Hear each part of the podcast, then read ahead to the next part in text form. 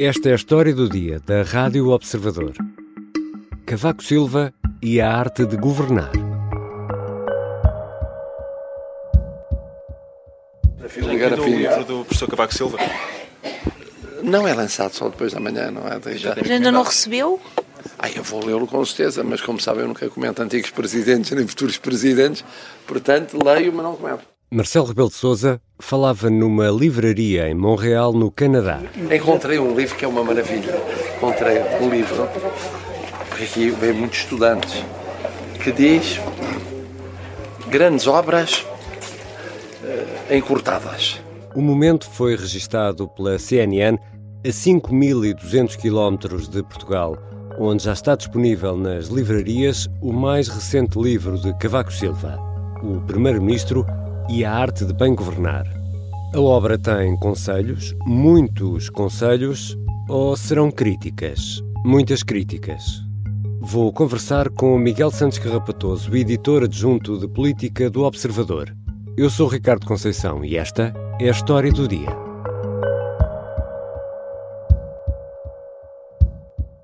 Bem-vindo, Miguel. Olá, Ricardo. Gostaste mais do livro ou do filme?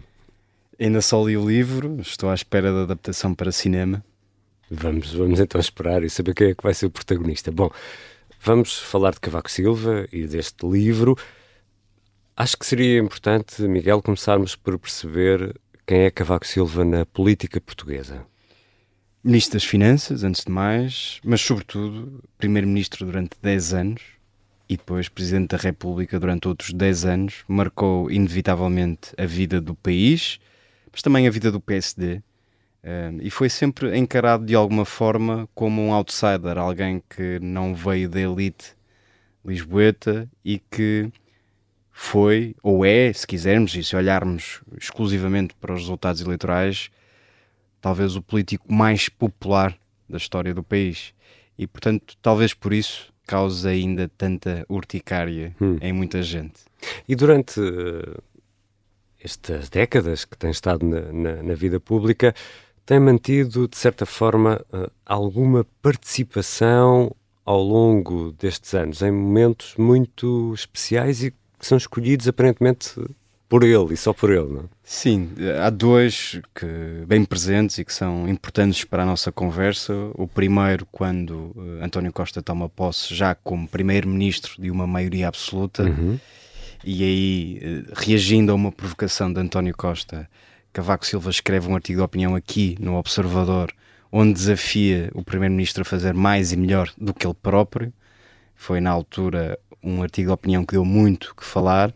E depois, no segundo momento, já este ano, em que uh, Aníbal Cavaco Silva sugere, depois de críticas duríssimas ao governo socialista, sugere a António Costa que se demita. Mas às vezes, os primeiros ministros, em resultado de uma reflexão sobre a situação do país ou de um rebate de consciência, decidem apresentar a sua demissão e têm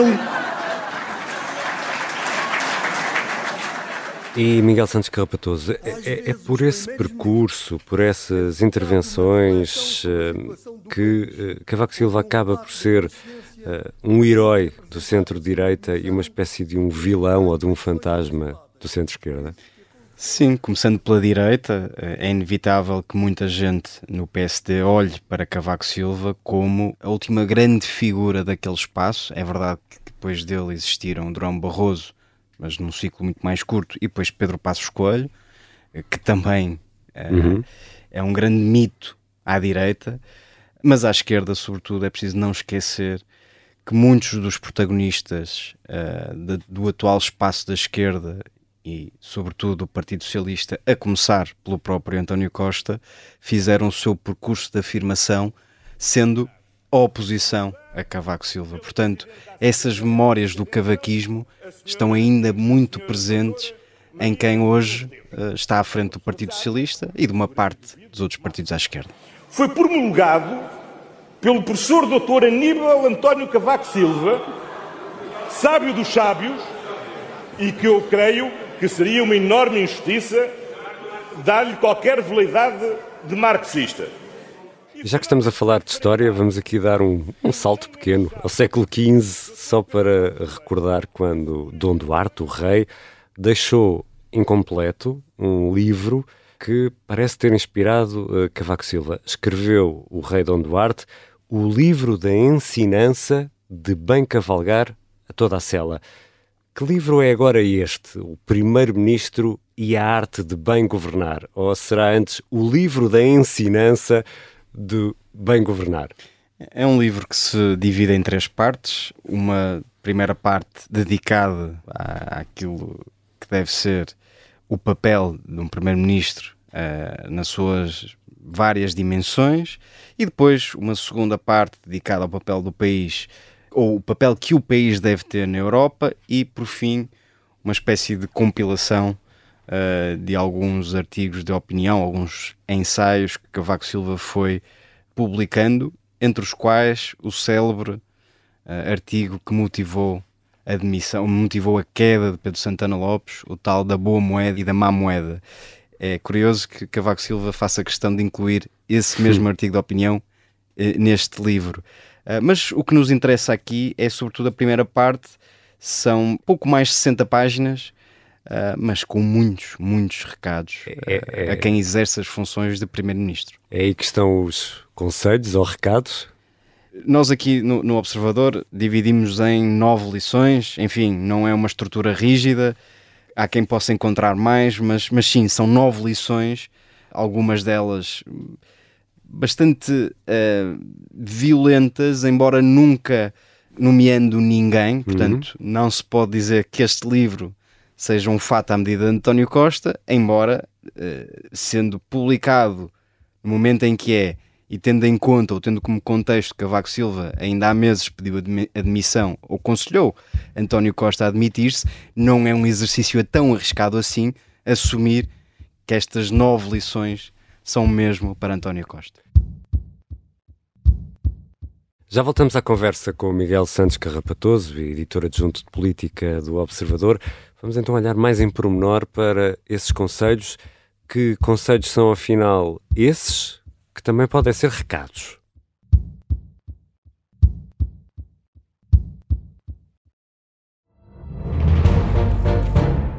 Esta é a história do padre obcecado com a infiltração do comunismo na igreja que tentou matar o Papa em Fátima. Episódio 4 Beijar o Papa. Saguei. Tirei, tirei a faca. Fui, empunhei e mesmo no momento em que.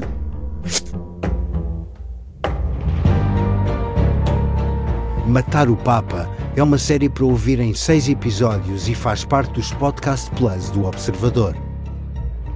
Um novo episódio a cada terça-feira. Os assinantes do Observador têm acesso antecipado a todos os episódios desta série, já disponíveis em observador.pt. Os Podcast Plus do Observador têm o apoio da Kia. Regressamos à conversa com o jornalista Miguel Santos Carrapatoso, editor adjunto de Política do Observador. Miguel, vamos então olhar mais em pormenor para alguns destes uh, tópicos deste livro. Podemos começar pelas competências do Primeiro-Ministro. Sim, uh, e aqui, uh, a nível Cavaco Silva, diz, entre outras coisas, que o poder não é um fim em si mesmo, mas um meio para reformar o país, para deixar um país melhor a quem vem a seguir, e isso encaixa como uma luva nas críticas que são feitas a António Costa, alguém que é muitas vezes acusado de não fazer reformas estruturais, de não mudar nada de substantivo. E depois há também uma série de passagens em que eh, Cavaco Silva vai lembrando a importância de cumprir as promessas. E é uma, aqui casa perfeitamente com uma frase que persegue até hoje António Costa, a tal palavra dada é mesmo uma palavra honrada. Uh, aqui pode-se dizer que Aníbal Cavaco Silva, sem nunca nomear António Costa, vai dizendo que um primeiro-ministro que falta às promessas, que engana os eleitores, que cria falsas ilusões, é um mau primeiro-ministro. E depois acrescenta Cavaco Silva: a mentira corrói a autoridade de quem chefia o governo. Mais uma passagem muito interessante deste livro é quando eh, Cavaco Silva lembra que o país não é o partido. O, o país não deve ser confundido com o partido. Ora, eh, já para não falar dos críticos externos do Partido Socialista que acusam António Costa de confundir precisamente as duas dimensões, ainda há dias tivemos Carlos César, o insuspeito Carlos César, a dizer algo muito semelhante. Uhum. O PS não é o dono do país. E, portanto, Cavaco Silva uh, volta uh, a lembrar que um primeiro-ministro não deve confundir uma coisa uh, com a outra. E também se fala em ministros.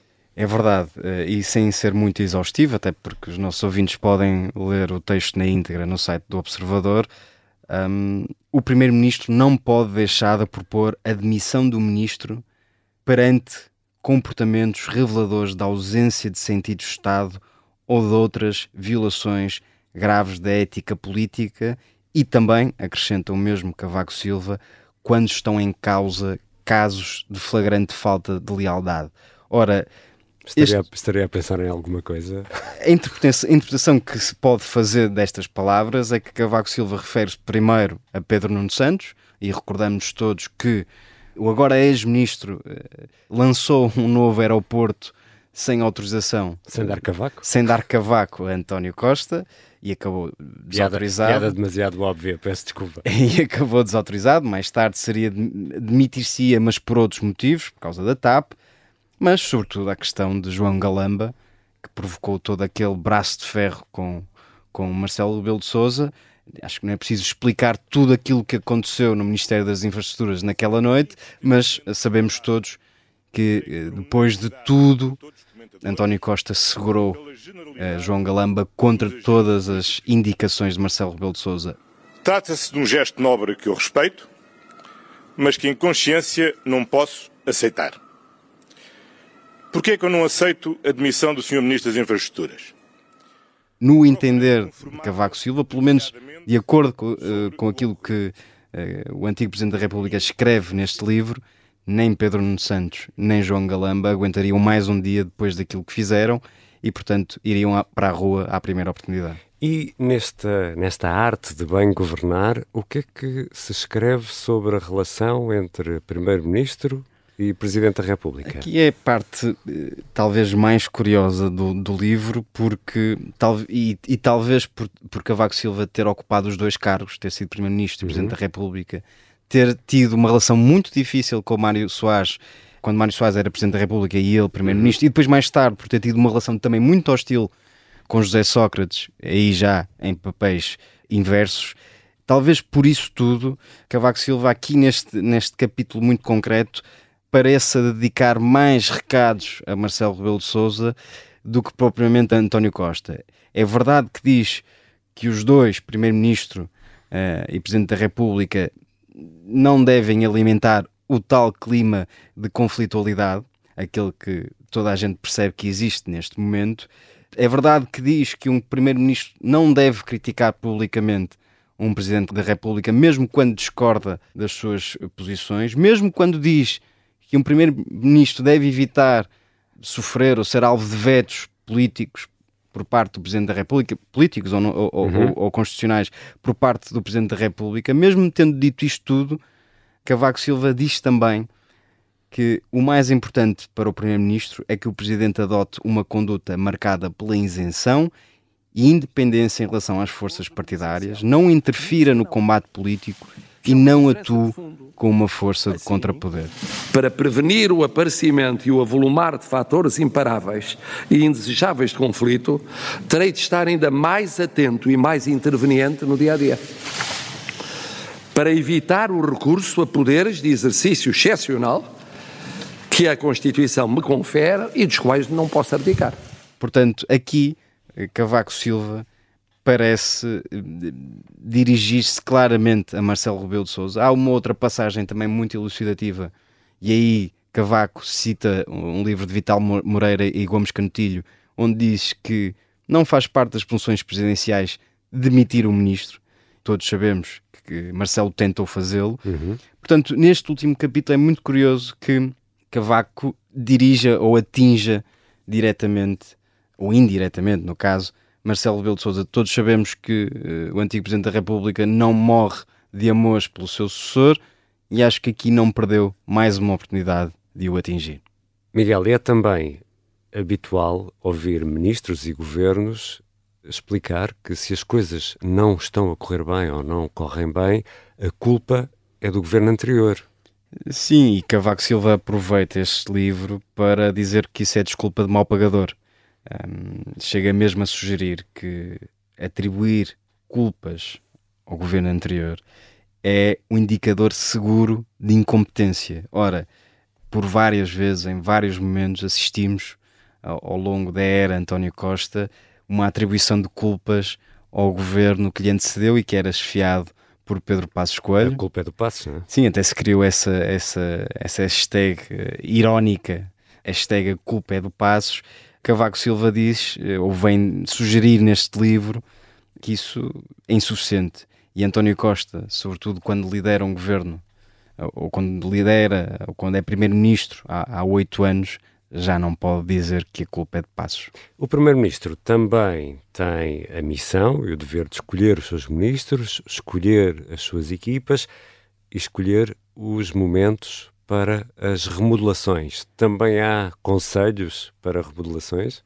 Sim, se o conselho anterior de não atribuir culpas a quem lhe antecede eh, é sobre o passado, este recado, a nobre arte de fazer uma remodelação, é para o futuro. E nós sabemos que António Costa tem sido muito pressionado, até dentro do próprio Partido Socialista, a dar uma nova roupagem ao executivo, ao executivo em funções, mas o antigo Presidente da República não resiste em deixar uma bicada.